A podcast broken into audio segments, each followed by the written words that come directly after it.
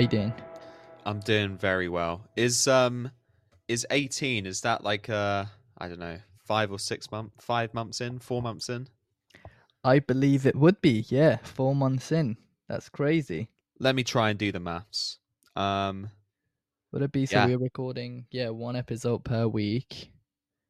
Yeah, three, three, four months in. Wait, yeah, yeah. Damn. Nearly three months in. Crazy. Wow. That's, cool. what we call crazy. How are That's you? how we do it. I'm all good. Perfect. How are you? Tell me. I'm very good. I'm old. Yes, you are. So for those listening, he is now officially 22. Has the I am back pain kicked in feeling- yet? I'm feeling 22 as Taylor Swift said. Uh the back pain was already there. What do you mean kicking in? Oh god. The back pain's been there since 16. Oh god. That's not looking good. we were talking uh, b- before we came on about how 22 is such a nothing age and that's because before you have 16 which is like an event birthday you have 18 which is also an event birthday and you have 21 which is an event birthday and then i mean you were trying to make the argument that 30 is the next event birthday but I, Yeah. yeah no so really i'm going to have to wait another 28 years until 50 until the next big birthday. So I've just had three big birthdays in the last six years. Now I've got to wait 28 years. I haven't even lived 28 years. Do you know how long that is? Uh that's crazy. 28 years is yeah, that's long. Because if you think about it, like right now obviously you're 22 and 21, but we aren't actually 22 and 21. Like I personally don't remember being 5 years old. I don't remember being 6 years old. I remember properly living with a mature mind since maybe like 16, maybe 15. Um Since since 21, yeah. So you're one years old. Uh, basically, I am. But yeah, do you know what I mean? I only remember having or dealing with the real world since like 15, 16. Um, so realistically, if you think about it, before that, you're still a kid. You're just in your own world. It's this and that. But as you said, 28 years of just being an adult. That's crazy. That is that is a long, long time. However, when you are 50, you're gonna be like, that was quick. Well, I can't speak for you, champ, but I'm still not living in the real world. So I don't know what the fuck you're talking about. Of course, of course. We're getting Well, there. Soon we'll all be living in in the metaverse or the Apple verse. Do they have a name? Uh, Do they have a name for it? The Apple one? No, they don't. Um, They need a name. yeah. Speaking of uh, Meta and Yeah. Mark Zuckerberg, did you see him make a katana the other day? Mark Zuckerberg made a katana. He was in, I think he was in Japan, and he was making a katana, Yeah. and this sword master was holding it as it came out of the fire, and I think, I think he hammered the sword master's hand. I'm pretty sure because he recoiled and he made a noise. Ah, that's funny.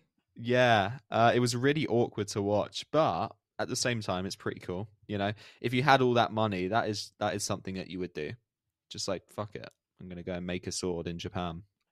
That that is pretty cool. To be fair, like looking back at technology, it's crazy how, in terms of weaponry, we've evolved. Because if you think about it, if you go down yeah, since even we were cavemen, our best weapon was okay, let's find out the pointiest thing we can, which would penetrate the skin.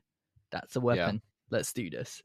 Uh, so they get like a piece of wood, they get like a broken tree, they'd just be like, okay, that's a spear. Let's do this. And then it essentially went like, okay, well, there's this thing here, which we call metal, whatever you use.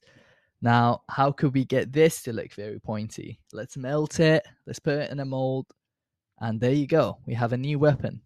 And we've gone all the way from that to weapons of which now you could sit in, let's say, Antarctica, pick a location anywhere in the map, and it will drop like a pointed weapon on the specific spot. It's crazy. This is just making me when you were talking about melting the metal, I was just thinking of Game of Thrones, and when Oh. Jason Momoa pours a melted gold pot of metal on, I think Viserys Targaryen's head, and just completely melts his body. That's actually crazy. That's that's probably one of the worst ways to die as well. Like If you think about Ah. it, that's probably the worst way to die. Now I know the Vikings used to do it more viciously, a similar concept more viciously. In what what would they do? So they would melt the iron, whatever there is, metal, Yeah. iron, gold, whatever, and then they'd open the individual's mouth and pour it in their throat. Oh, That's a lot worse. oh, that is just it. horrible.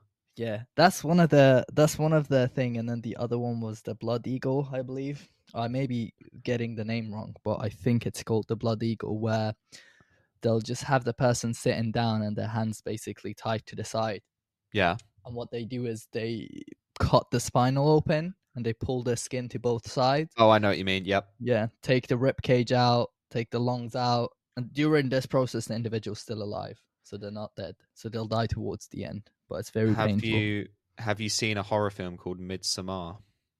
I know it, but I haven't seen it. Uh, there's not a scene where you see this happening, but there is a scene where you see that this has happened to someone. Um, I Oh. can't really say more than that because it would be a spoiler who that person is, but it's just one of those freakish moments. I think the camera just cuts away, you know, for like five seconds because you you wonder what's happened to this character, and then that's happened to them. And I think they're they're in like a chicken shed, so you just got like chickens clucking around them, and they're just there. Hanging. Uh, Yeah.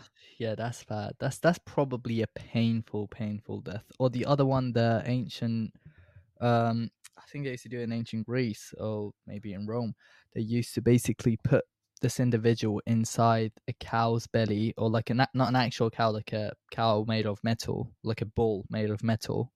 They would put this person inside that, uh, and then they'd put that on top of a fire, so it would essentially get so hot and the person inside is inside of a metal frame Yeah. so you can imagine how hot it gets and essentially the individual dies Well, Leonardo DiCaprio got on a horse's belly and he won an Oscar for The Revenant. So you don't always die from it. that's that's true i still haven't seen that film by the way What? yeah it's i know you've seen it multiple times i know my dad's seen it multiple times Oh, of course he has. great film apparently according to you and him uh but no like i watched see hear me out i watched um 10 to 15 minutes of it oh Yeah. it wasn't it it just It- It's Yeah, a dad film. it is a dad film that's what i'm saying Just like Top Gun and Top Gun Maverick are dad's films. So is The Well, Revenant. be fair. the revenant is just it was it was good i mean obviously i didn't finish it so i can't really comment on it and i didn't even watch it enough to give an opinion on it but it just wasn't like okay let's sit down and finish this three hour film because like the first 15 minute was very appealing no like was that the one that they weren't even speaking english i think they were speaking a different language or they weren't even talking Yeah, some of it was Native American. yeah exactly that's what i'm saying it's just not it is it But you missed the scene where Leonardo DiCaprio fights a bear. i did i did Come on, man. I believe I've seen that though, because that the moment you just said that, I just knew it. Yeah. I believe I, I've seen that, whether it's always on YouTube or X. But Even even if people haven't seen it, they know of that scene. that, yeah, probably. I mean, it's probably because it's Leonardo DiCaprio. Let's be honest. If it was like uh Zac Efron, you wouldn't have known it that much. Well, that's well, exactly. That's actually basically how he won his Oscar. They just went around all award season. They said, "Come on, man, he fights a bear. just give him the Oscar. Like he should have had a few already. He just he fights a bear. Come on." and it's actually crazy to be fair when you look at the cgi um it's very difficult when they have to act in front of nothing basically because obviously he's not fighting a bear in real life it's probably like a tennis ball on top of a metal bowl or something or connected oh, I don't it. know, man. He he wanted that Oscar pretty bad. I think he thought he did fight a real bear. uh if it was tom cruise he probably would have Tom Cruise hasn't won an Oscar. has he not No. that's crazy he should just get an oscar for just risking his life for every Oh, single for, for sure. If there was like, if there was an Oscar for that, or like even like the craziest stunt, he'd have he'd have quite a few. yeah that's that's cra- is there no oscar for like the craziest stunt No, no. I Although they are, be. they're they're considering adding in one for stunts in general, which I Yeah. think's a good thing because that's such a big thing of films, especially like action films. So, but yeah, there's there's nothing, there's no Oscars to do with stunts, which is pretty crazy. I agree. I think they should add one because these people who do these stunts, they're essentially risking their lives, and a lot of them are just unknown. Because at the end of the day, you end up seeing the face of your actor or actress in the movie anyway, so you think, okay, it's him doing it. Yeah. The actual person risking his or her life is just unrecognized. So they, they deserve that. They deserve the shine. Stunts like can be just as important as you know, like costume design or makeup, and there's an Oscar for makeup and costume design. So there should be one for stunts as well. Exactly. If not, they're probably more important in some cases because with some stuff you really can't make it CGI. Like Yeah. it's just you, you can just tell.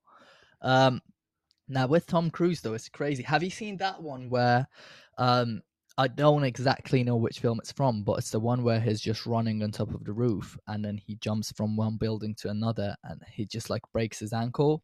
Yeah, I think that's Mission Impossible Fallout. And the they actually, yeah, they kept the clip in where he breaks his ankle. He breaks it and then he carries on running. Yeah, because they only recorded it one time. Like that was Yeah. the first go, and he actually did it, but he broke his ankle, and then he limped off. If you see, like the last couple of seconds, is just limping. Yeah, That's crazy, it's- man. Crazy. Like what? Why? The craziest one. I think we talked about this. The craziest one was where we're just hanging off a plane. That's just madness. Didn't you bring that up last week or the week before? I think I did. That's Yeah, just that one's- madness. That one's ridiculous. But even the one in um in Dead Reckoning, the film that came out last year, where he's on the motorbike and he goes off the mountain. Yes, or is it crazy? The cliff or the mountain, something like yeah, that. It's, it's it's a mountain, and then he uses a parachute. Or not even a parachute. Is it one of those? I think it was um, parachute. Um No, I think it's one of them ones which you wear and then you just open your hands and it's like there's wings there. Do you know what, what ones Uh, I'm talking about? yeah, yeah, maybe like it was a hand sailing. Yeah, yes, it was one of them one. But any of them, any of them, it's still crazy because for someone who pulls that off, okay, if you're jumping on like a straight, safe environment, fair enough, it's still difficult, but you're jumping somewhere where firstly professionals need training to do anyway. Yeah. And you're not a professional in the first place, you're an actor, and you're like nearly 50 or maybe even older than 50. Oh no, Tom Cruise is in his sixties now. Oh, no way. Yeah. That's crazy. He does not look 60 or above. Plastic surgery, man. You can tell now. You can tell now. Come on, Tom. Embrace your age. come on, come on. He's a he's a legend though. But yeah, he, he deserves it. He deserves that Oscar for risking his life. Same with I believe Keanu Reeves did his own stunts for the last John Wick film. He does them for all of them. Did he? Yeah. Well, John Wick wasn't that intense. intense to be honest in terms of stunts. It was mostly physical combat rather than oh, besides from him jumping off of a four-story building and then just walking off. Or uh, falling down a million flights of stairs in John Wick 4. Yeah, uh, oh that, which that's you know, John Wick they kind of messed it up, man. John Wick one was so good. John Wick one, wa- two was so good, and that was a downfall. That was a flop. Oh, I financially no. I think is it probably the worst one? Yes, but I actually I want to go back and rewatch it because I just at the time I thought, okay, this is really long, but I was enjoying it. I just didn't like the ending. But I think if I go back and watch it, you know what a good thing to do actually is to watch all of them in order. Because you're Mm. right, John one's really good, but it's completely different. It's quite a small story. It's quite a basic Yeah. story, right? His dog gets killed, so he goes and kills everyone. That's it. And then it grows and grows and grows. Um, I think that's actually a really good idea to go back and watch them all in order. That, that's probably like the best way to understand it. To be fair, because it's like you see this person slowly coming out of retirement, essentially, and then just going on a rampage. and you know what they like the time frame in which those films take place is not that far after where his dog got killed like it's actually quite a short amount of time it's Yeah. not like because we're waiting multiple years for the next john wick film like in his world it might have just been a few hours or a day Yeah, yeah, exactly. So it's just after he gets back into the game, pretty much. imagine if it Um, all takes place in one week That's crazy. That's the craziest week in the history of humanity, I guess. That's crazy. I'll tell you a film which doesn't get as much attention as John Wick does, though. It's as good as John Wick, if not arguably better, though I don't think it's better.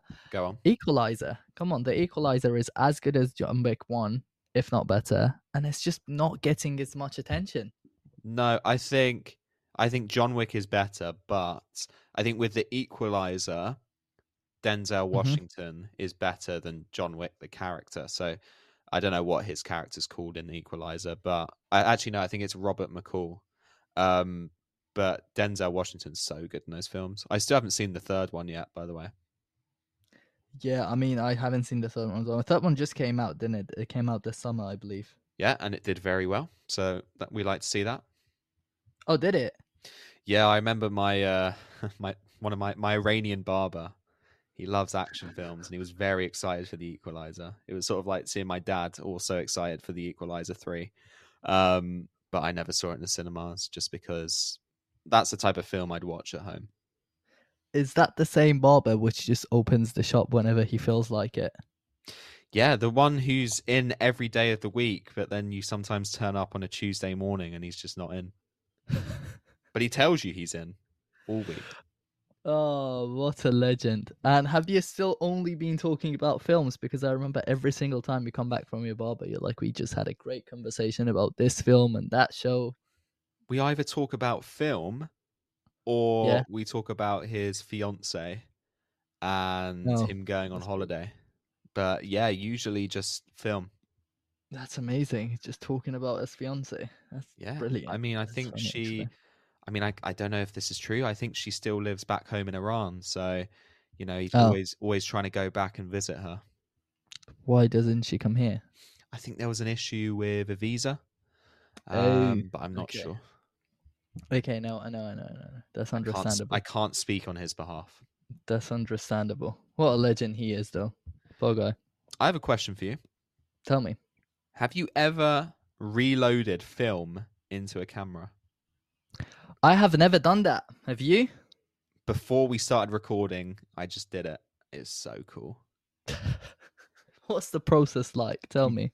You buy a packet of film, and in that Yeah. packet of film, so I was talking to you this, but before about this. So I've got a Polaroid now camera, Mhm. um, and the packets of film come either eight sheets or sixteen. okay. You turn the camera on, you open the film slot, you insert it in, you click it, you shut the film slot, and then it pushes like this this thing out because you're not allowed to expose the film to any light. So when you open the pack, it's like it's it's wrapped in silver foil, and then when you open the silver foil, it's got like a black case around it. Mhm. And so once you put the film in, you clip it shut, it then ejects the black case, and then you're ready to go. Oh, But it's so cool, man. I mean, it's it's expensive because you're paying fifteen pounds for eight photos, but yeah, well, you really have to make sure it's a good photo. That's the Ah, only thing that's with it. true. Yeah, I haven't taken it- any yet. Different sizes as well in terms of how big the picture is. or Yeah, I think- a certain size. I think that depends. I mean, I'm not sure. I need to do research, but I feel like that depends on the camera because each camera has a different type of film to put in. If that makes sense. Yeah. But um, yeah, it's a cool experience. And do you only charge the Polaroid or like you put batteries in? Uh, it, it charges, yeah.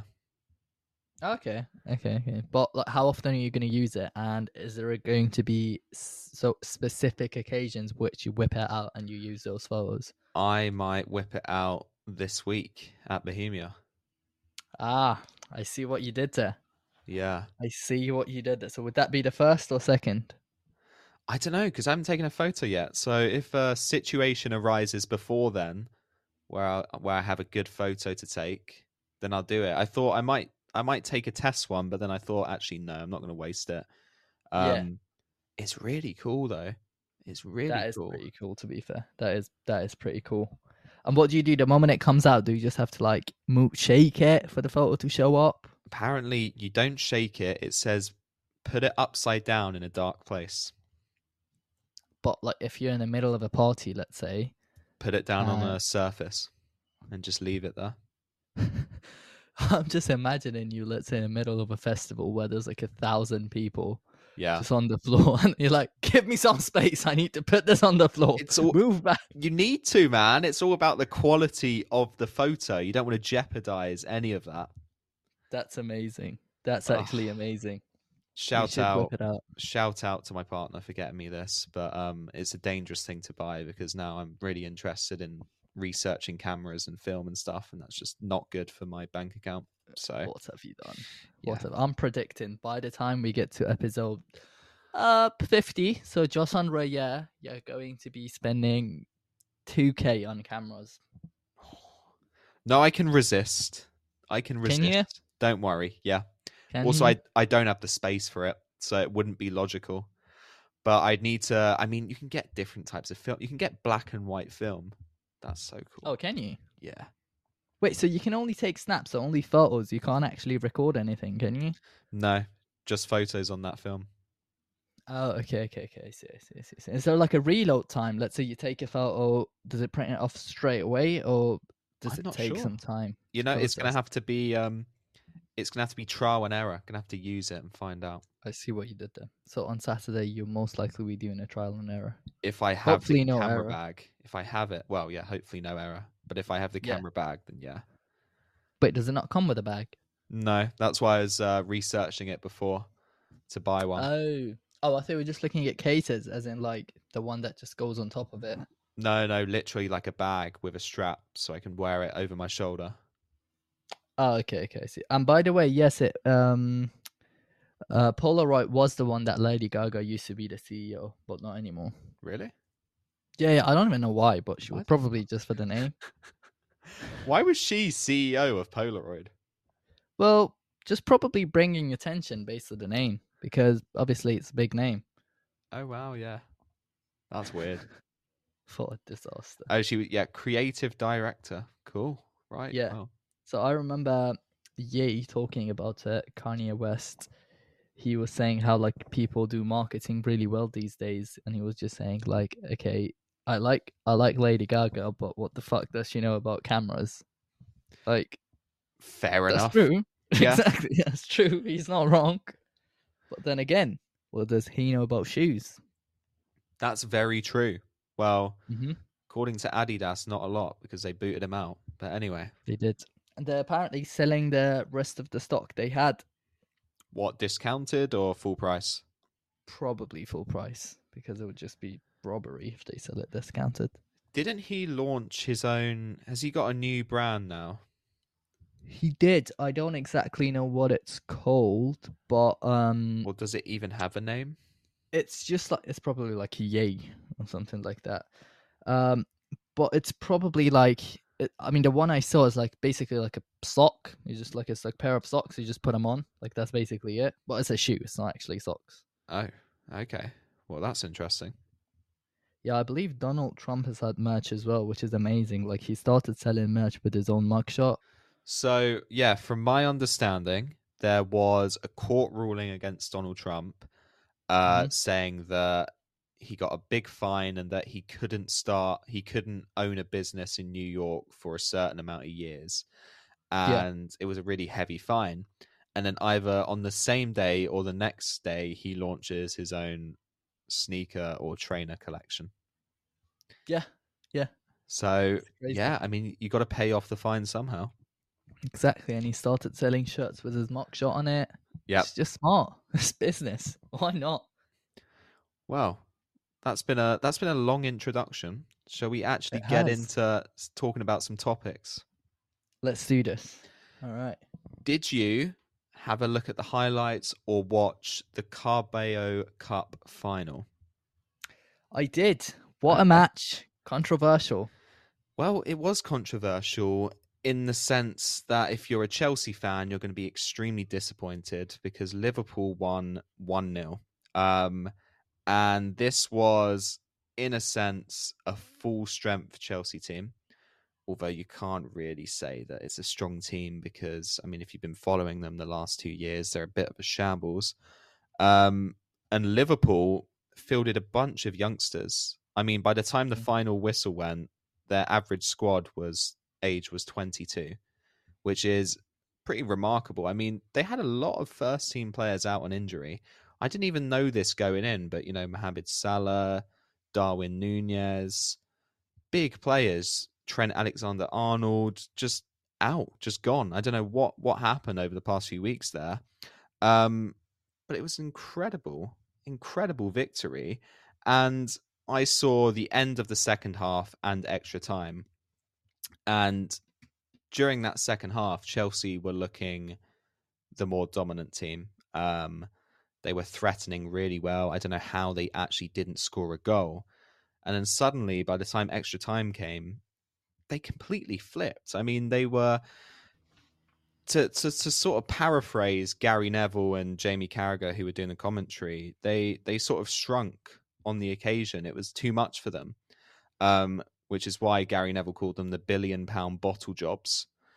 Because I mean, this was going to be your best opportunity to win a trophy when your squad is this much and your club is this much in disarray as Chelsea has been over the past two years against a Liverpool side who, whilst play very good football and a very strong team and have won a lot of trophies over the past few years, they're pretty much fielding half their team of players who have no top level experience. And you've mm-hmm. got a squad of, yes, okay, the squad doesn't gel together, but they're still players with experience. You know, Enzo Fernandez, the 100 million pound man in Chelsea's midfield, won the World Cup a year ago. So that that's like the best experience you can have in football. Um, yeah, and yeah, I mean, Klopp's kids just deservedly beat Chelsea in the end because Chelsea was so poor in that extra time. Um, and I mean, it's perfect for Jurgen Klopp because he's leaving at the end of this season after nine years at Liverpool, and what a what a trophy to win! Sort of, you know, with that next era of Liverpool players. So, mm-hmm. what did you think? Well, as you said, it's crazy how they changed because whoever watched that game, it was so like it was literally there. Like they they had the game. Obviously, they weren't dominating the whole match. I think their first goal was an offside. Well, their only goal was an offside. To be honest, that looked very controversial. Um, even though they used a VAR, it still didn't really convince me that it's offside. Close.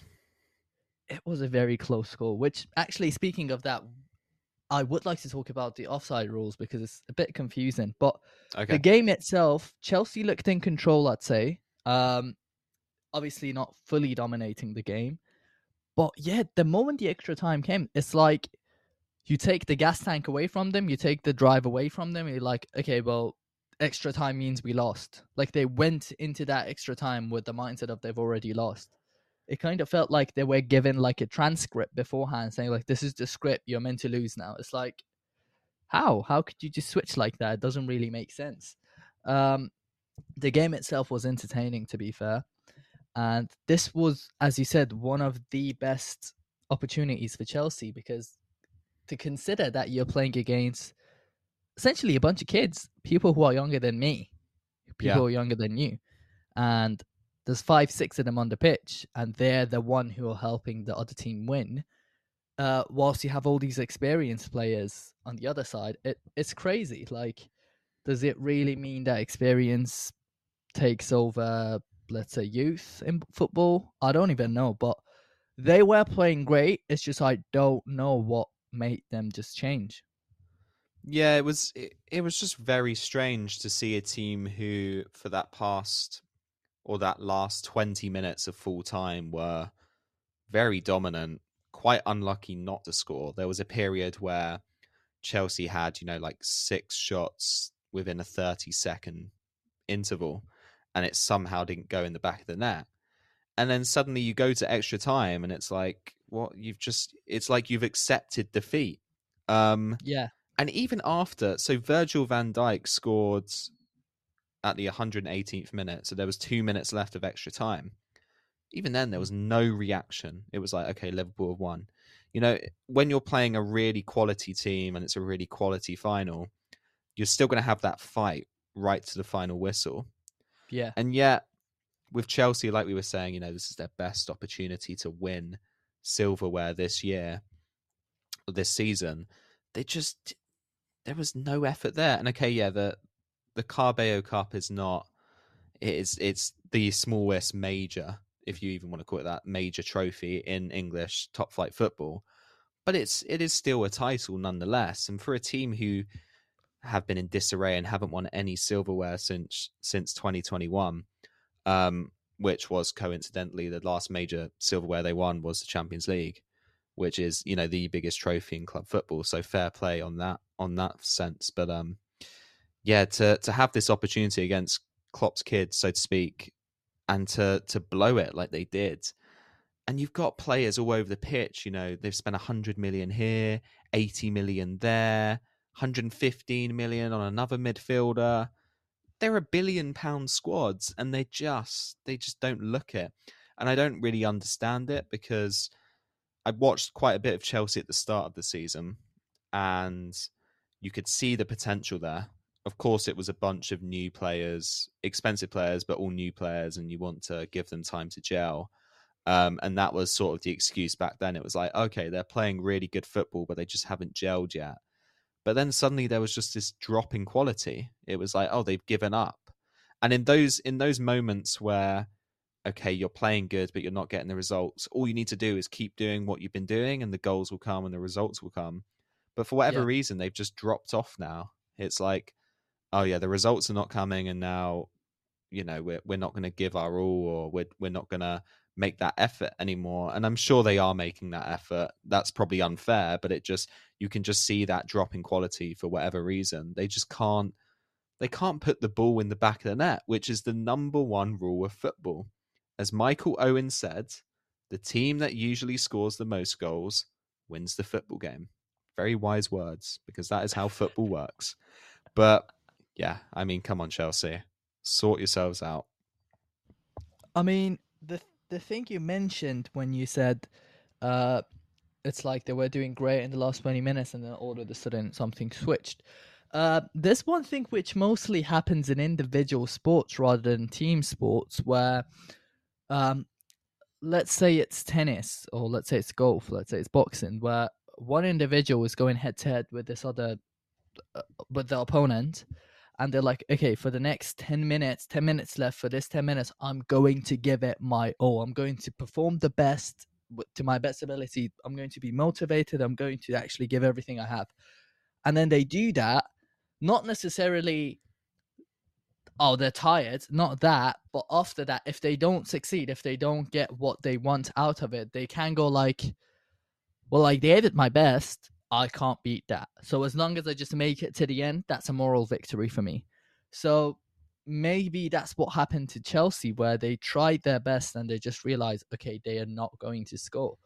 But then again, when it's when it's a team sport, and as you said, this is not just any team, this is a billion pound team, which I believe right now is one of, if not the most expensive team in the Premier League.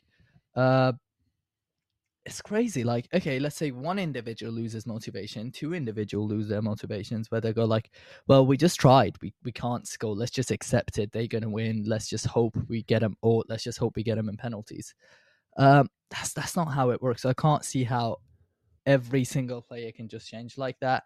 And as you said, even after they they won the receiving end of a goal, it, it wasn't like. Okay, hurry up. Let's put the ball back in the middle. Hurry up. Let the goalkeeper run all the way to the other side. Let's do this. We still have two minutes. It was like, okay, well, let's just get a moral victory by finishing this. Yeah, but of course, you know, the fans don't look at it that way. You know, the player might look at it and go, "Okay, I need to get that moral victory. You know, me me finishing is is enough for me." But the fans are not not going to care. All the fans care about is is getting that result and getting that trophy.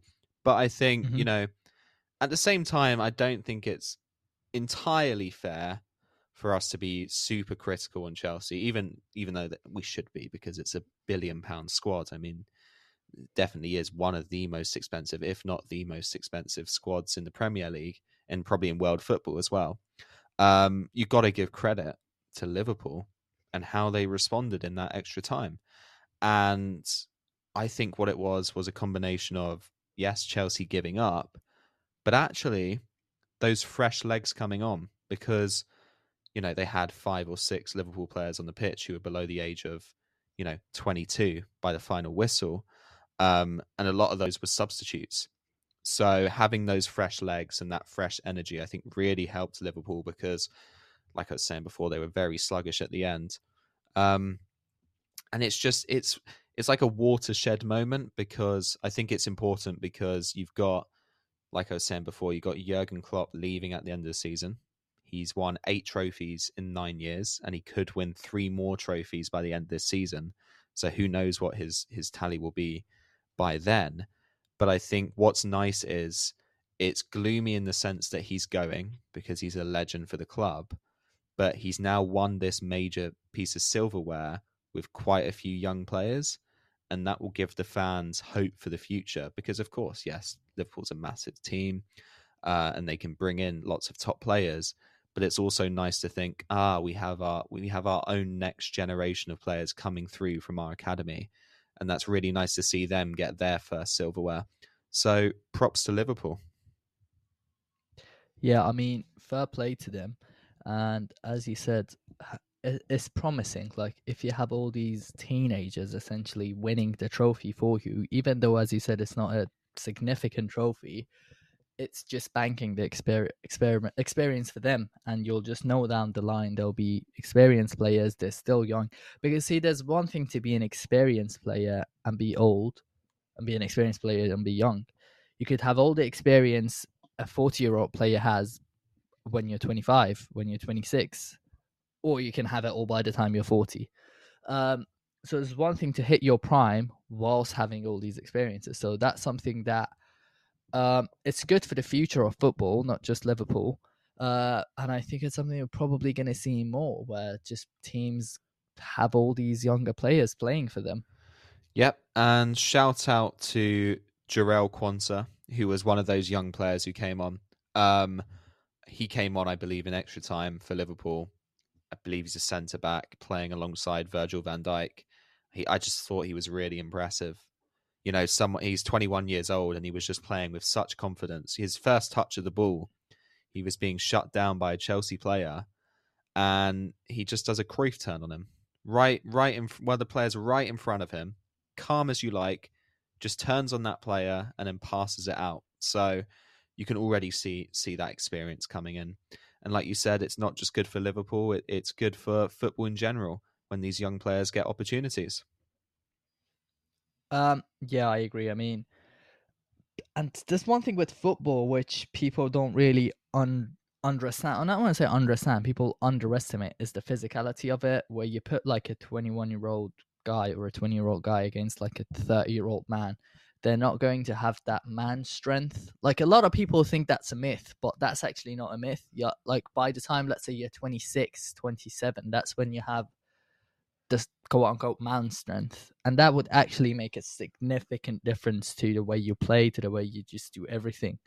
Um so fair play to them for even physically competing with this guy, not necessarily in terms of oh stamina wise or how fast they run, but in terms of just the physical physicality, in terms of just the wrestling, the grappling, the okay, the pushing, all of that.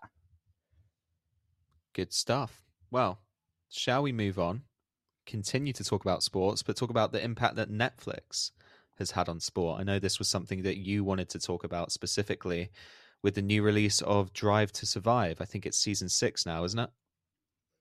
Yeah, yeah, I believe season six just came out and I believe Drive to Survive was the first. Um, obviously, season one was was the first series which Netflix did around sports and actually how the season was, and it was very successful for them. Well, not just have you seen it? Well, not just for Netflix. No, I haven't seen it, but from my understanding, it was it had a huge impact globally, and F one has mm-hmm. become mm-hmm. massive as a result. I mean, of course, it was already very big, but it's just gone into the stratosphere. Um, and I'm I'm annoyed. I, I do want to watch it, and I've always wanted to watch it. I just never got around to it. And now we're at a stage where it's six seasons in, uh, and I don't know if I should start at the latest season or go all the way back. I, I'm not sure what to do there. Yeah, so I'm actually in a similar situation where I wanted to watch it, but then I didn't because okay, do I really want to watch it from where it is now or go all the way back?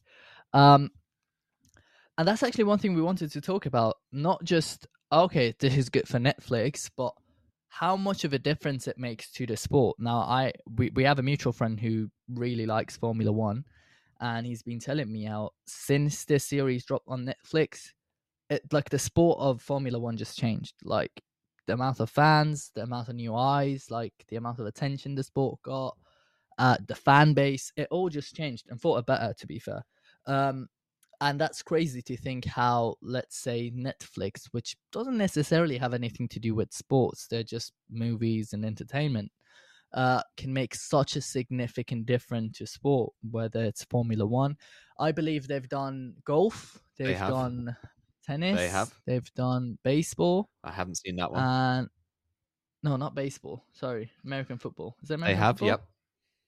yeah american football and formula one So uh, i think these four yeah So I've seen the golf one, which is called Full Swing.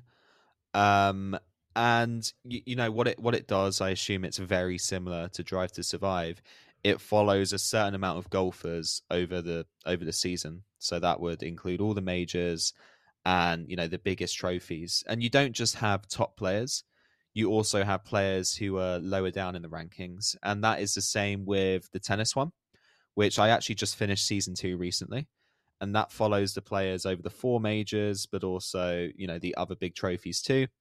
And in there you have you know you have your top players. I think Carlos Alcaraz was in season two, but you also have players who are on the rise, like Ben Shelton, who started off the season you know in the hundreds in terms of world ranking and ended it in the top fifty. So you see players rise. There's there's a nice narrative arc, and then there's also the NFL one, uh, which was called Quarterback, which I really enjoyed, man.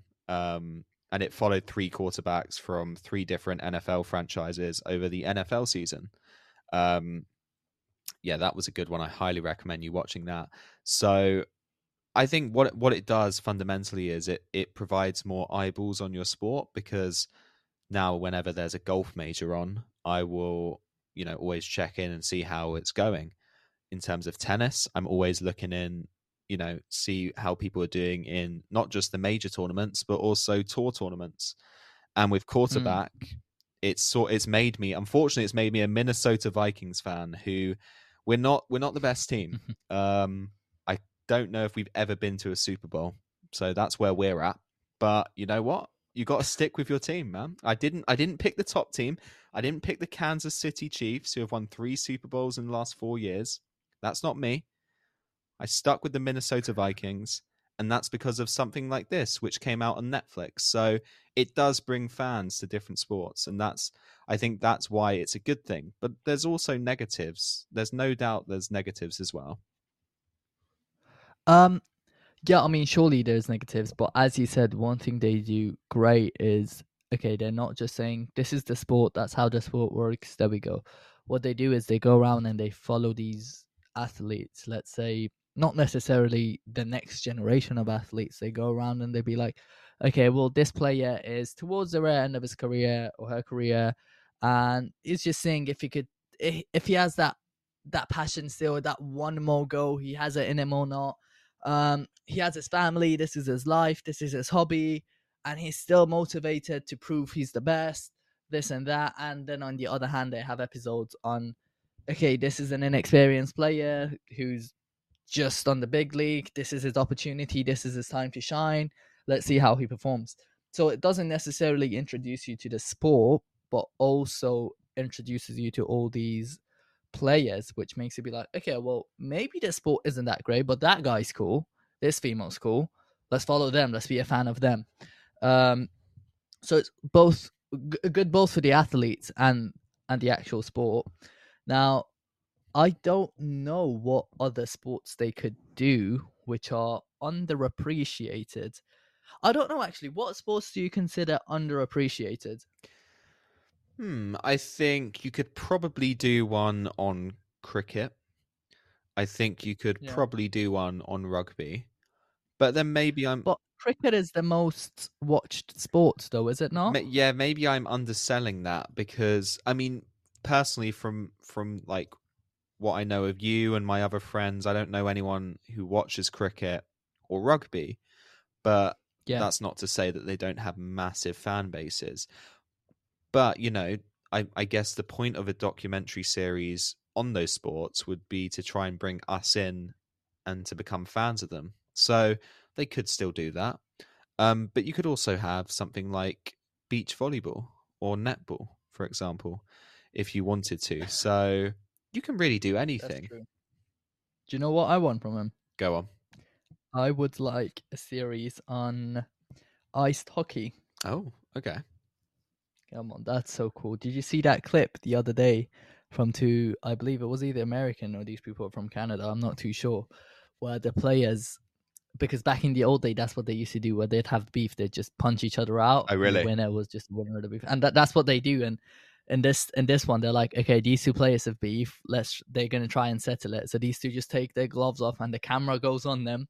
And it's so funny because like it's like it brings up their weight and their height, Oh, really? and they're like, "This is his weight, that's his weight. Let's see who wins this." And they just grab each other's shirt and they're like punching with the other hand non-stop until one of them goes down, and the fans go mad, and no one's trying to stop them. Like that's how they used to settle it back in the old days, and I love how they stuck to that tradition rather than being like, "Okay, no, we don't do that anymore." Like what they did is just th- these two players. I'm not too sure exactly what team they play for, but they just they just size each other up. They just take their gloves or whatever they wear off, and then they're like they circle around each other for a bit. The camera switches to them. They're like, okay, let's see who wins. This guy's like six four. This guy is six one. This guy's like 250 pound. This guy's 200 200 pound. Let's see. Bang, there they go. And you see like a bell ringing as well. like you hear it in the background. And the commentators are just there watching, and enjoying, and the fans are going crazy. I love it. It's crazy how they stuck to that tradition. Yeah, you know what? I think I've heard of this before, and you wouldn't think that they would still have something like that in there. But you know, if it's a tradition of the sport, um, and if it's something that is entertaining, and clearly from what you've been saying, they've been milking it for entertainment value. So fair enough. I mean, geez, they must have if if they've got like the weight and stuff, and they've got a ding ding like ready, they must. Yeah, they must have everything prepared for every single player for the eventuality Exactly. that they get into a fight. Yeah, yeah, exactly. I like when I when I watched this clip, I was like, surely this is staged. Like, definitely, like because the way like it all started, the way they started circling each other, and the camera switched to them, I was like, okay, this is not real. Like, this is like probably in, for entertainment purposes. Like, they're gonna hug at the end, and it's this and that. And then I see them starting punching. I'm like, oh wow, they're actually pretty good because they're not hit. Surely they're not hitting each other, but it, it looks very realistic and then they end up stopping and this guy's eyes bleeding his nose bleeding and he has like a swollen eye i'm like oh shit they actually were punching so i go back and i watch it again and i'm like oh this is mad i love it Do they carry on playing after? Yeah yeah they continued playing Damn, those guys are like tough. these two just settled their beef like they just sh- shook each other's hand they're like okay let's get back to it Those guys are tough. You can imagine. You could not imagine that happening to football players. I mean, they get tapped and they're on the floor rolling around. uh, yeah i mean that's kind of i actually i sent you the clip on instagram just now you could actually watch it but regarding football players yeah i think the safety obviously safety of the players is very important very very important but i think the referees are too soft i like to see harsher referees in football like i understand if someone someone's like pushing you you go down but are you really like out cold? Did you really need to hold your ankle and roll for like five minutes on the floor just to prove you're hurt? Like, you're not hurt. Come on, like you're a top athlete. You're in probably top one percent when it comes to athleticism. You're the best shape of your life, most likely, compared to other like av- compared to an average human being. Uh, surely that one push is not going to do anything to you. You're a strong person when you do think of all these other sports like martial arts, women, wrestling, basketball, where like they just have non-stop contact and they just continue playing. It's just it's just funny. Like, come on, stop the act. I could not imagine this scenario happening in football. These guys are fucking going for it. I mean, they're throwing more punches than a heavyweight bout. yeah, literally. Do you see how they just take everything off? They're sizing Oh each other off. The weight comes off on the top of the screen. Oh my god! I love it. This is amazing. I like to see a series on this.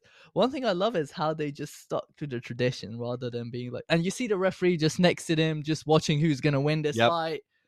It's amazing. then I love it it. pops up with their height and their weight. Six foot seven, Exactly. two hundred and forty pounds, six foot one, two hundred pounds. I mean, that's a big difference there. Exactly, it's a big, big difference. But fair play to both of them, though. Like to pick someone, let's say, who's a lot bigger than you. Like, come on, you gotta have some guts. Do you know what the problem is, though? You were talking about how you would want football to be less soft. It's actually getting more soft. And the reason why is because they keep tinkering with the rules. They keep adding in so many more rules. And so, Mm. like, a player will get tapped, but if he goes down, it looks like contacts, then they can get a yellow card, and that gives them a competitive advantage, you know. Um, and so players are aware of that and they just exploit it. And that's why you'll never see anything like that happen in football as it is right now, because any sort of violent conduct is a red card and a suspension. But that's my point, though. That's a rule I'm I'm talking that they should change. Well, not necessarily change because, as we mentioned, the safety of the players is very important. But you are not going to be hurt as much as you act like you are with a push, or if someone steps over your foot. Like, come on, you're not. You do not need to be rolling on the floor. Have the medical team come over you, spray you with that eye spray. You don't need that, man. You just stand up and play. And the funniest ones are the one where, um, you know, someone like pushes someone and the referee gives an advantage and they continue playing Yeah. and they score like right after that. Like they score, the team scores like 10 seconds And after. they get up. Yeah, they, they get up, they run, they celebrate. Like two seconds ago, this guy was out Yep. cold. that That's a funny one. That's what I like to see change. Same with the offside rule, to be fair. I think the VAR ruined the offside rule. We'll go on. How so? Hear me out. I think if it's a case where the individual's just running and like the tip of their finger just in front of this individual's whole body, that should not be offside. I think if you've got both your feet over the let's say defender's feet, that's offside. Not if you just have like your eye or like your hair just in front of him or like your shoulder is just in front of it. I think if you've got your feet past his because it's football, it's your foot. If you have them past the individual's feet, that's a, that's an offside. Yeah, so what what you're saying is like if it's someone if it's just the size of someone's fingertip, it shouldn't be offside. And on that I agree because I believe the official rule is it has to be clear and obvious. But Mm. the referees and the VAR hub, they get so into it that then uh, they then, you know, they they rule it offside anyway because technically it is offside even if it is just a fingertip and they're always looking for the correct decision because if they get it wrong then they get a lot of stick from the media and social media. So yeah i mean it should just be common sense. That's that's what a lot of football fans are saying with a lot of these rules. It just needs to be common sense instead of so specific. Do you know what i mean? Because that that does ruin the the entertainment factor of the game because football at the end of the day competitive sport is an entertainment package. And if there are so many rules uh, which just bungs up the flow of the game, then that takes away and detracts from the entertainment value. So, yeah, something like where it is a fingertip or it's like a thread of hair. I mean, that's ridiculous if it's being given offside, to be honest. But if like their body's leaning, if it's like a striker and his body's leaning forwards, well, you could technically say that gives him an advantage because he can then sprint onto it. So that one, I don't. If it's like his shoulder is a bit offside, but he's leaning forwards, then okay, yeah, I can. That's okay. But if it's just like a fingertip, it yeah, it shouldn't be. But you know, that's that's how they're they're refereeing it. Unfortunately, um, hopefully that changes going forward.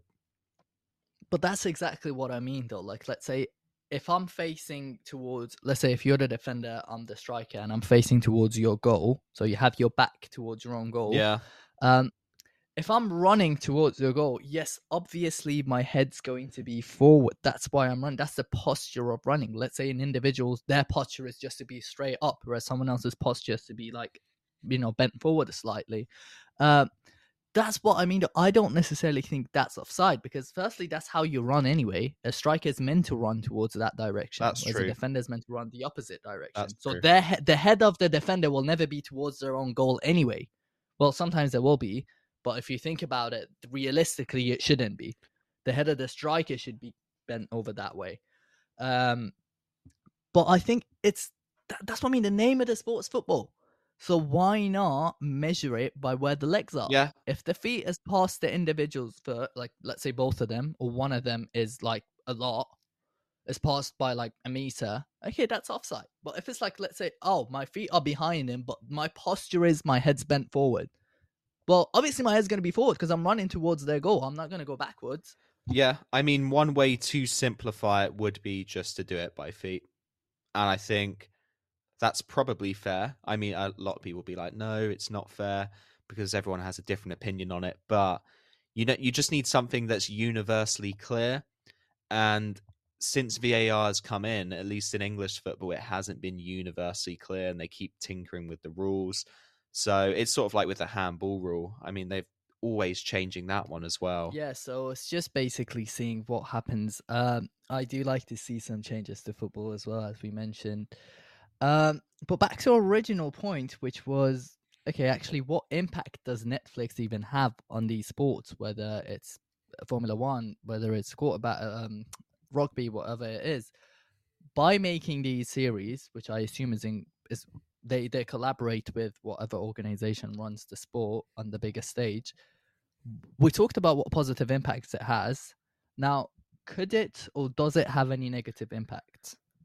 I think it can do because obviously you follow if it's tennis you follow certain players around on tour all year mm-hmm. and a big part of these series with all of them is like the narratives of those people's personal lives because you have like behind the scenes you know aspects. And i think that can be a negative because okay these are people who are always in the media but they've never had someone who has been giving such intimate access to you know what what are they doing in between games you know at home and you know chilling with their partners or whatnot like really intimate access. And i think that can be a distraction or that can be something that can play on your mind. And i mean of course there, there is no such thing as a there, there was this thing that people were saying was called the breakpoint curse and essentially it was all the players who were on the show the tennis show breakpoint uh, I believe at the Australian Open, they all got knocked out early. And people saying, oh, it's because of the show. Now, of course, listen, guys, come on. There's no such thing as a curse. But I do think it can have an impact when perhaps you're not used to having cameras in you and your family's personal life, you know, constantly there because they're filming 24 7. Um, mm. And so I guess that would be some sort of psychological impact. Now, of course, in the second series of Breakpoint, some of those same players came back and they were winning titles. So, you know, you could say, okay, it's actually had zero impact. But I do think it can be quite intrusive and something like tennis, you know, it's it is it can be collaborative in terms of working with your coaches, but it also is quite an isolated sport. And if you've always got a camera in your face, you don't have that those moments to or as many moments as you need to self reflect. And so I, I, think in that sense it could could have a negative impact. What do you think? Um yeah, I mean I agree with you in the terms of okay, like because you have someone or you have a team, a crew following you around, recording whatever you do, you really do try to present yourself in the best possible way. If you're, let's say, a tennis player, you you're trying to sell yourself at the end of the day. So let's say if you didn't have a camera on you, you probably would have been like, okay, well, I'm gonna go have a fast food meal right now. Whereas you'd be like, okay, well, but I'm meant to be competing in the bigger stage, and I have a crew team recording me, so let me just go on a run, look like I'm, you know, really exercising and everything. And a lot of them i think it just depends to the individual. I think a lot of them the pressure could get to them as you said because for especially let's say up and comers obviously the veterans of the sport they're different. They're kind of used to the spotlight they're used to living that life for years. Whereas let's say an up and comer it really could impact their performance because they're like okay all of a sudden this is my moment. This is what i've been waiting for. I need to make sure everything's perfect. Like they'll try to reach that perfection to a point where they'll actually fail at the main mission, which is performing the best at whatever sport they do. However, on the other hand, um, this is something you see a lot with MMA fighters, especially. This is the way that UFC does them, where every time there's a main event fight, obviously the social part of it, the media part of it, is only on the main card fighters. So not on the fighters on the prelims, early prelims. So the let's say top five fights on the main card, all the media attention goes to them. That's recording documentaries of their preparation. that's interviewing them multiple times throughout the week, putting them on press conferences because at the end of the day, they have to sell the fight anyway. And when you have some fighters who barely make it into the main card going from prelims, they're like, okay, well, this is such an added stress because now I have to record seven hours a day, whereas before I didn't have to worry about recording seven hours a day. That's for a Yeah. promo, let's say. Yeah, it's an added stress because you want to have all your attention on whatever tournament that you're competed in, but Mm-hmm. you've got to now spend, you know, some of your time thinking about this camera crew that's in your face. Um, Yeah. And it just affects your thinking. It's like another decision and another thought process that you have to have. Whereas I assume that what you want to be doing is minimizing those thought processes as much as you can in order to focus on the sport that is in front of you. Um, but something that was very interesting that I noticed in regards to the tennis one was that the elite players, so Novak and Rafael Nadal, were not on the show. They were not interested at all in being in the show. And of course, you could say, well, of course, they don't need it. And, you know, for the younger players, it, it exposes them to that younger generation, which will help, in theory, the sport grow. But I just found it very interesting that those top, top players had no interest in being on it. Like it, it was they're not they're not in there at all. They're not interviewed once over two years. Yeah, that's crazy to be fair. I mean, I assume, as you mentioned, it's a case where do they actually even need it at this point? Probably not. But one thing I like to mention is honestly, when you look at all these top athletes, whether it's golf, tennis, um, Formula One, football, when you look at all these people, like let's say the top 10% of the sport. So, would you count the top 10% of football, people who play in the Premier League? What would you count the top 10% of tennis player? Maybe there's only 20 names that comes to mind, 30 names that comes to mind same with Formula One, same with let's say American football. Come on, you're earning millions of dollars, pound, euros. You have to take this stress. Your job is to entertain people. It is what it is. The amount That's of money true. you get to play what you enjoy, to play your hobby, to do your hobby professionally when you're one of the best at it, it is what it is. Deal with it. Can you not take the pressure? Maybe you shouldn't be as big as you are. Maybe you shouldn't be as famous as you are. Do you know what I mean? Because it's not just yeah, as you mentioned, the essential part of sports in general is entertainment. Like other otherwise, there's sports going on everywhere. If you go to your local club, you'll probably see some better matches than you do uh, in a Premier League match sometimes. Rarely, probably. But the sports going on everywhere. The main part of it is the entertainment. The main part of it is selling it to people. The main part of it is having a fan base. Like and for the money you get to do what you love doing, yes, it's stressful. Yes, you have a lot of pressure on you, but that's part of the job. It's part of the job to have the spotlight on you. It's part of the job to represent the sport. It's part of the job to show, okay, this is the life of an athlete. You want to be us? This is what you have to go through. especially now i think if you're an elite athlete and we live in the in the age of social media i think that's probably like you said that is part of your job and i i would make the assumption that these massive contracts that they sign probably has a lot of media obligations in there where you would have to do something you know like like breakpoint or drive to survive for example um Mm. and i mean there's not just one documentary going on you'd probably have like the club's probably filming it at the same time as well. So you, you have so many different obligations. But like you said, with the money that they get paid and, and the way that we live in in a social media age, y- you need to be able to deal with that pressure. That is just that is normality now, and I think we're we're slowly shifting that way. So, you know, these these drivers and these tennis players and and these American football players who have been living through, you know, who have been experiencing these first few seasons of these shows maybe in 10 or 20 years this will just become normal for every player which is that's crazy to think about but that's where we live that's the time that we live in Yeah, I mean, to think how much it changed because, as you mentioned, social media did change the sport in general. Not necessarily the way players have to um, sell themselves, but also the way the connection they now have to the audience straight away. Like they now have a bridge. Whereas before it was okay, they come to the stadium, you'll tell you could tell whether they boo or whether they were like, oh yeah, whether they cheer you, okay, you could tell whether it was a good game or not. But you don't necessarily get that direct feedback from your audience. Now that direct feedback could be to do with your act. Maybe you're the best player, but you just can't sell it. Or it could be the other way around. Um, because it's important, as you said, it's important to be able to to be a marketable athlete. It's not just about being the best at it. Especially you see this in one to one sports a lot of times, whether it's boxing, MMA, tennis, where you have these players. If you just go down to, as I said, local clubs, even if you just go down to clubs around your country, you have these players who are insane, who are just unreal at what they do, but they don't even have one amateur match. They don't even have one amateur bout. The reason being is like, okay, well, you're too old. Well, you don't have an audience. You don't have a fan base. How, how are we going to market you?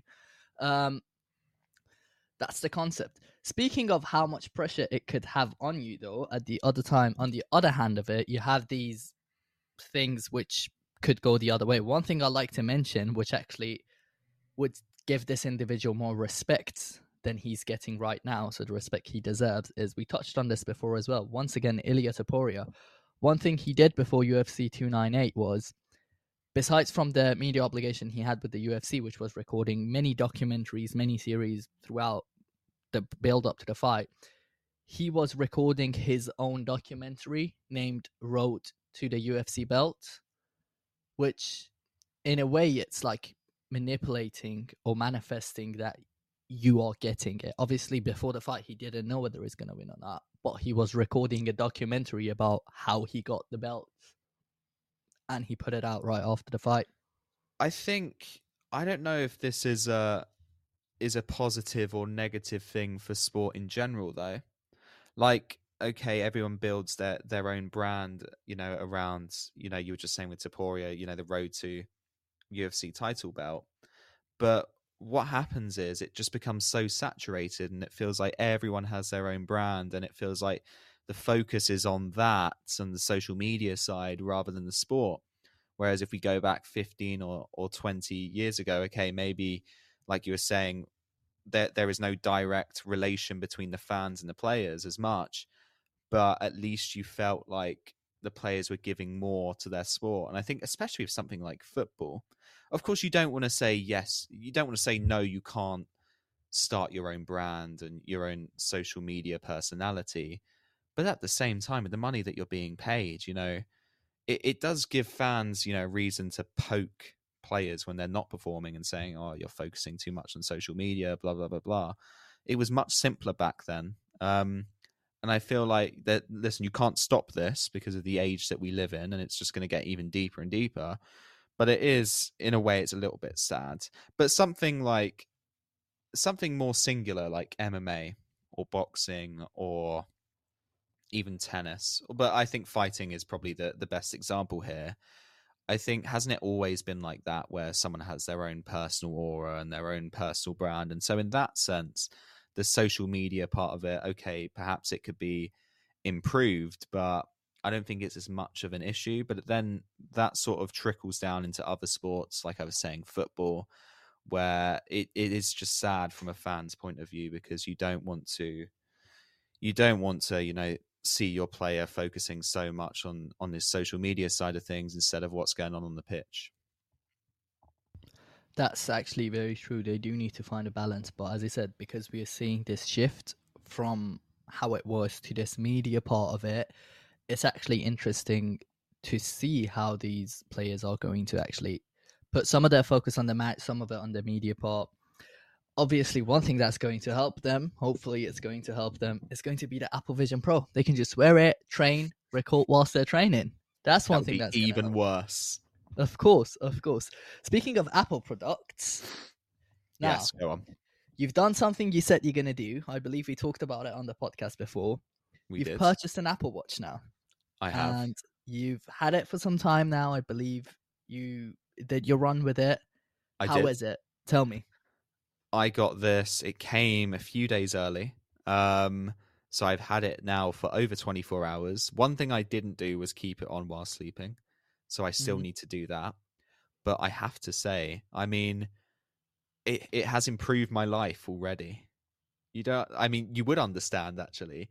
It does take Yeah. a little bit of getting used to, and I haven't been through every single app. But I mean, firstly, the heart rate monitor, I'm sort of a little bit obsessed with that which I'm I'm taking I'm keeping note of that because I don't want it to become a habit where I'm constantly checking it.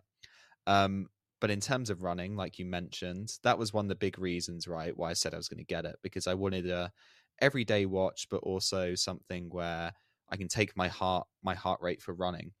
Um, and I used the Nike Run app yesterday, and it was just fantastic. And I feel like it is definitely more accurate than um, than the phone. And I still need to use.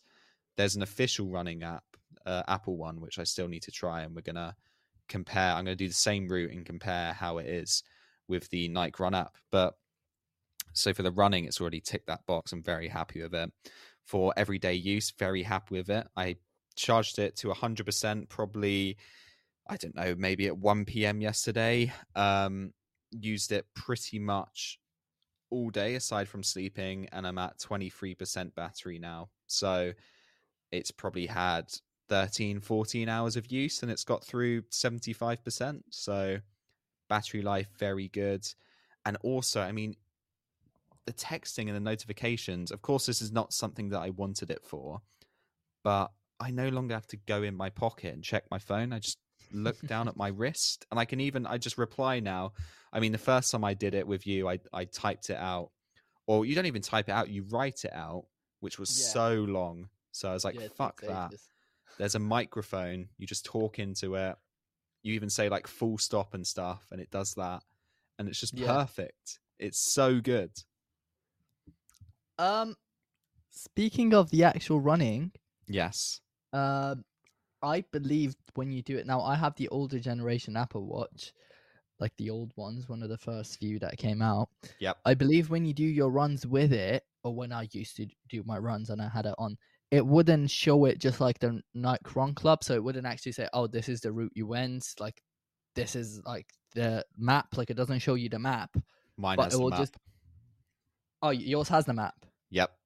Oh, okay, okay, okay. That's good. I then, can that's go good. on it now and I can look at the old runs and it will show the map. Uh, not on the Nike Apple one, by the way. I'm talking about the actual official Apple app for runs. Oh, the Apple one. Oh, I don't know Yeah, about that's what I that. mean. haven't Yeah, used it that for me it didn't have the app, but I wonder if when you do your runs, try to do if it doesn't have the if it doesn't have the map, try to do like a similar route to the ones you do. So like the one you usually do, and you know your pace and you know your distance, just to just so you can get like an accurate result. I believe the Apple one would be more accurate because obviously that's straight going from your pulse, whether whereas the Nike Vision one, uh, not not Vision, whereas the Nike Run Club is mostly to do with the average. So that it asks your average height, your your age, um, uh, sorry, average uh, beats per minute for your heart, and then it just goes okay. Any individual with the same thing would get the same result. Now, obviously, when you wear the Apple Watch, it will be more accurate because that's actually your live uh, heart rate. Uh, but yeah, I wonder if the Apple one is more accurate. I assume it would be, but I'm not too sure actually. Well, you know, with the with the Nike one, I didn't even have to enter any of that information. It's very interesting. Um, so obviously, when you're setting up like Apple Health on the watch, you need to put in height, weight, etc.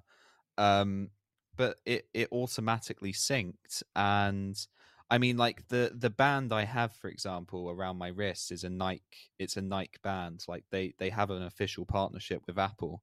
Um, and so I'm wondering maybe with these latest generations where I mean, like Nike Run app was already installed on there, Mm. so I don't know if there is a partnership there. But um, yeah, I'm gonna do I'm gonna do the same run, the same route as well, the same pace, and see how it compares. But it should be very similar. And you know, another thing that's very cool, and you'll know this, is you can set certain goals. So whether it's a calorie goal, uh, or you know, exercise goal for the amount that you want to do in a day, whether it's 30 minutes or an hour.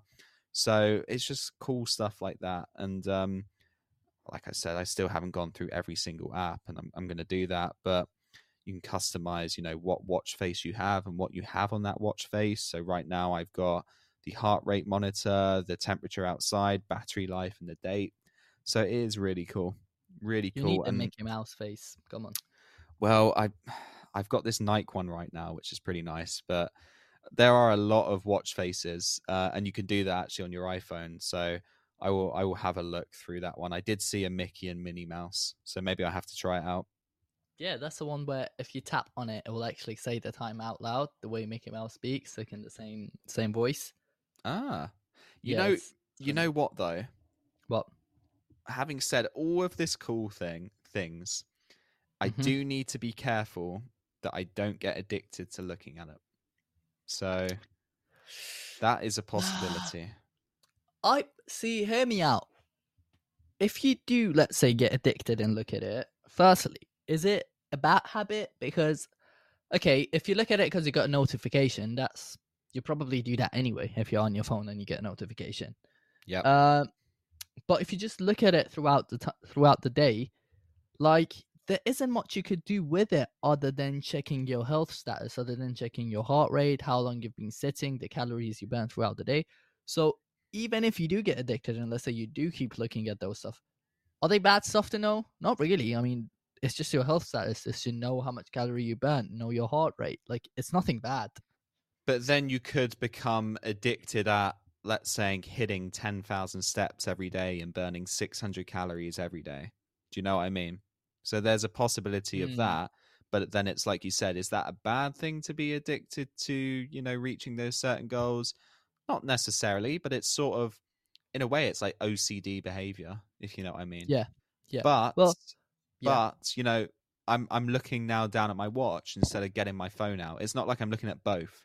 And the only notifications I'm getting is from WhatsApp or iMessage. So I Mm. had I had Instagram ones on well, because when it was installed it had all those notifications on. Um, and that was the first thing I did. I turned off X, I turned off Instagram. So I'm only getting WhatsApp and iMessage anyway. So yeah. Yeah, I mean, with uh, with the Apple Watch, there's one thing that uh, I recommend you do, and that's the breathing reminder. Now, put the notification for that on because that actually helps. Firstly, your heart rate goes down properly. It's like it's every two, three hours, every couple hours, you get like a reminder from this.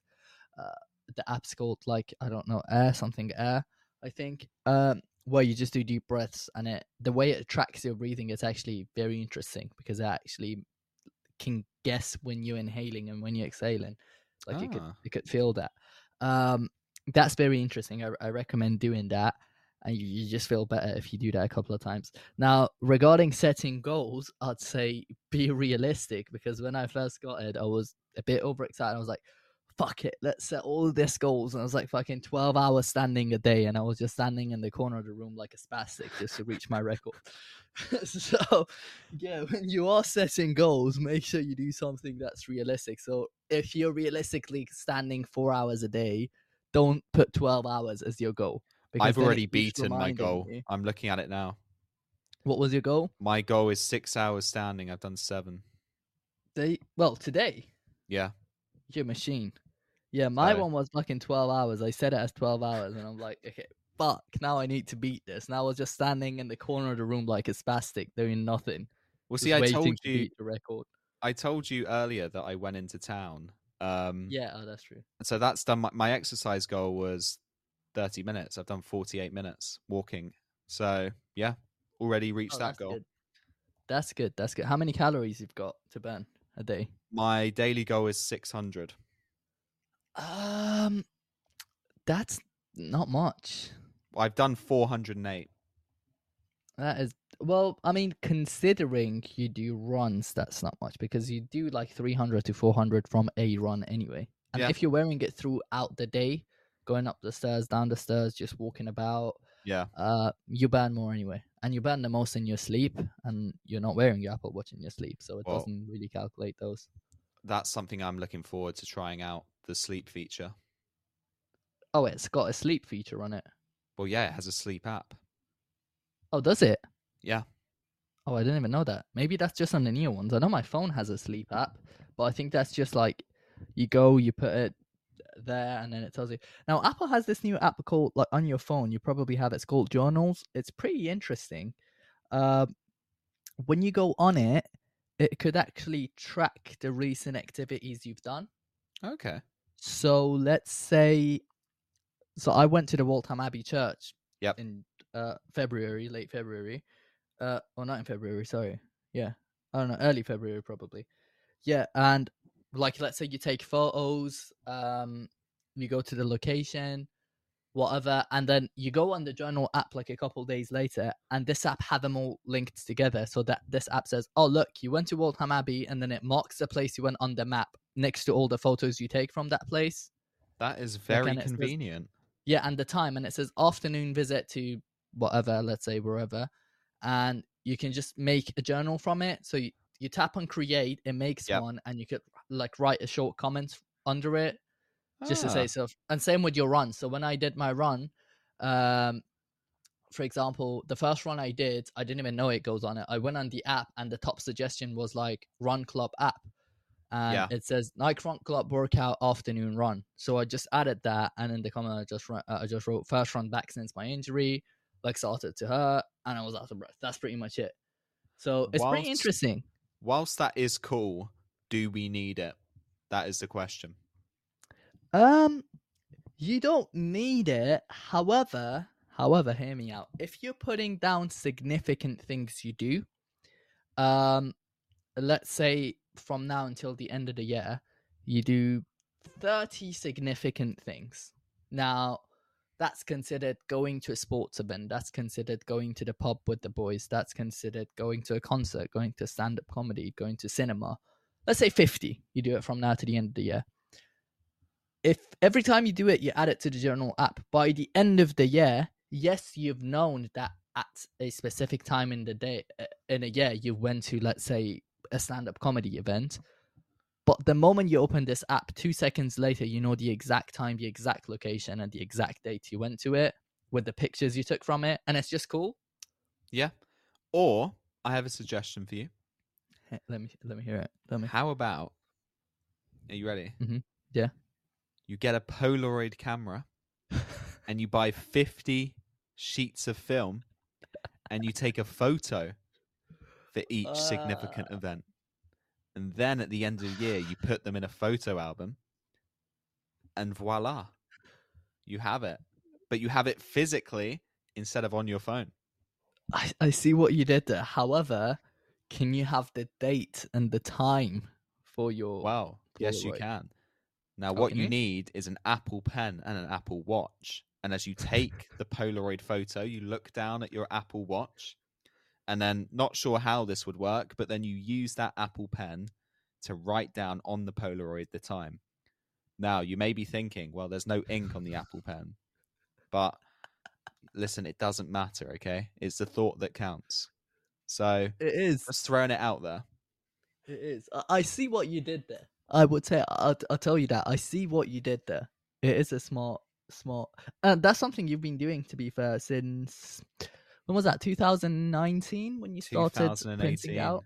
Yeah. 2018. Yeah, that's so. For those listening, basically, what do you do? Tell them.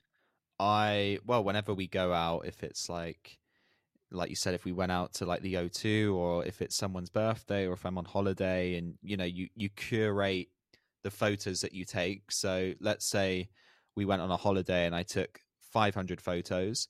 At the end of that holiday, I'll then go through those 500 photos, pick out the best ones from specific moments or just the best photos, add them Mhm. into a folder, and then at the end of the year, I'm going to print off, you know, 120 photos or 150 photos, and those will be 150 of the best photos and the best events from the year, and then I put it in a photo album, and I've been doing that Mm. since 2018. Now, what would you do if you lose all of them at once? Well, firstly, I'd be extremely annoyed, um, but I do have them all on my phone. I see what you did there. So wait, did you then went back and put them all in a folder that you've printed, or you just have to go over your phone and just find them by luck, basically? Well, see, I did have a folder um, because that's obviously how I printed them, but then I deleted the folder after. So I would have to go back through my 12,000 photos and find them, but they're there. So what have you done? Why did you delete it? You delete I have too many folders on my photo app It was just annoying me. They had to go. That is true. To be fair, you have a lot of photos. I only have like seven thousand. Yeah, I have. I haven't deleted any for like two years now. It's pretty bad. I need to go over. There's so many like stupid screenshots I just don't need. Yeah, that's such a vibe though when you go and clear your phone. Like when you get rid of all the photos you don't need, you just feel so much better. Yeah, but then it just it takes so long, and then you get a headache because you're staring at your phone for like five or six hours. Yeah, it does take that long, if not longer, probably.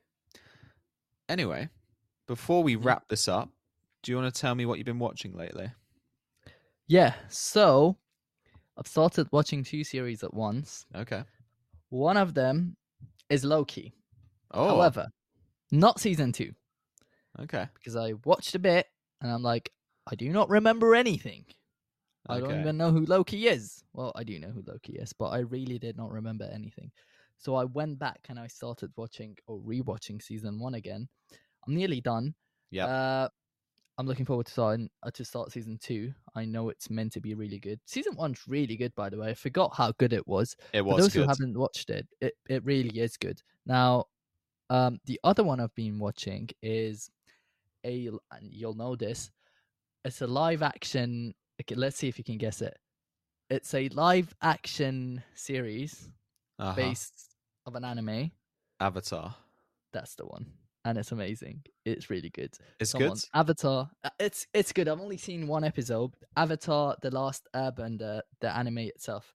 I mean, you can't really even call it anime. It probably is anime, but it really doesn't have that anime vibe to it. It's just like I don't know. It's just like any other series, let's say. Um, it's really good. The actual one, the original one, it's actually amazing, and I recommend to those who hasn't haven't watched it to go and watch it. I think it's really old, and I think there's multiple seasons, but it's really good. Now the live action, uh, uh, there is some controversial bits to it, Yeah. but visually it looks really good. Like visually, it actually looks insane, and I, I think the cast heard- member is pretty good as well. I heard they did make some changes which made a lot of fans annoyed. So I I don't know what their plan is as well. Are they planning to do just one series or are they going to adapt the whole anime into live action? Well, that's what we don't know. Based off the pace, because I believe there's only one season out, and the season has eight episodes. Now, based of the pace of this season, it doesn't look like it's something that's going to be wrapped up all in one season. Yeah. Because if you compare it to the original one, if you compare it to the original Avatar, uh, The Last Airbender, there's three seasons and there's like 20 episodes per season. Now, see, the yeah. episodes are like 20 minutes, 15 to 20 minutes each, but overall, it's still 20, nearly 20 episodes every single season. Uh, and the way this is going, so the actual live action one is going, it looks like every episode is roughly an hour and there's eight episodes, but it doesn't seem like eight episodes, an hour episode is enough to cover those three seasons. So just by the end of episode one, they just finished the introduction, like all the characters and everything. So, whereas that's like, you know, within seven seasons, they're not going to be able to cover the three books or the three seasons they did in the animated one, but it is pretty good. So does it get your stamp of approval? Um, episode one does get my stamp of approval. It really Okay. is good. Like honestly, the quality is really good. Not only me, and by the time I finish it, I will say if it gets the coffee hour stamp of approval. However, you need to watch it for that as well. I need to. Well, I, I I'm gonna do my test. My test is I watch the first episode of something which people recommend, and if it's good, I continue. If it's not, I leave it there. So it clogs Yeah. up my watch next on Netflix. Just one episode there. Which they finally they finally introduced a feature where you can remove stuff from there, which is good. It's about time. It's about time. Now you know the feature they're missing out on. Which is what Um, I may get it the in the wrong order, but you know when you go on Netflix on your phone, yeah it tells you the top 10 shows and the top 10 movies basically Yep. of the week or month whereas if you do it on the tv it doesn't tell you the top 10 shows or the top 10 series no it It does, but okay, here's what you need to do. You need Yeah. to go to the tab which says new and popular. And then when you go there, it will have a whole list of what's new. a whole list of what's popular, and then it will have top 10 TV shows in the UK, top 10 films in the UK, and then it'll also have, you know, what's coming next week and then what's coming this year. So you have to go to the new and popular tab. I do see what you did there. You just figured out Netflix right in front of our eyes. That's how we do it, man. Yeah, absolute legend. Uh, what have you been watching? Tell me. I have also been watching Loki. Um, and I can confirm for you that season two is good. I'm not Okay. sure if it's better than season one yet, but Mhm.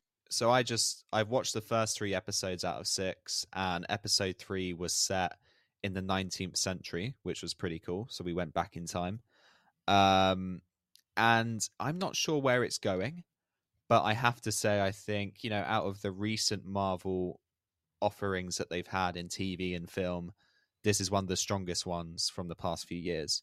Which, of course, it always was because if anyone has seen Loki season one, they know that it was really good. So I've been watching that. And Mhm. I also recently rewatched a film called Gone Girl um, with my partner. And that's a fucked up film, but I'm telling you, it's a good film. If you if you haven't seen it, watch it. And if you have seen it, you know what I'm talking about. That was a good one.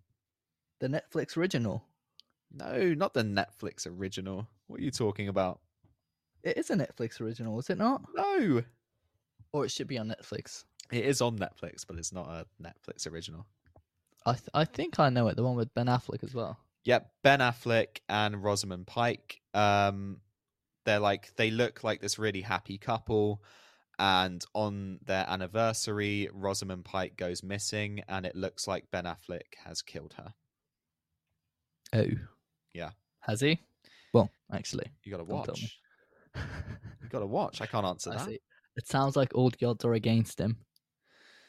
Yeah, but uh, yeah, watch it because it's Yeah. a fucked up film, but it's really good. And Is it?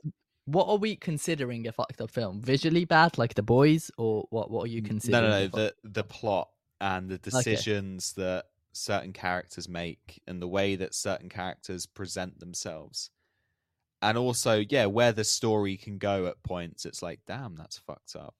You're like, damn, Mm. that's smart, but damn, that's fucked up. Okay, okay, I see. I see what you did there. I see what you did there. So I'll watch Alright, it. man. I'll watch that. All right, Shall we wrap this up? let's do this. I've been your host, William Code, I'm your host, Arshiya. and thank you for listening to Coffee Hour. Uh, We shall see you on the next one. Take care. Take care.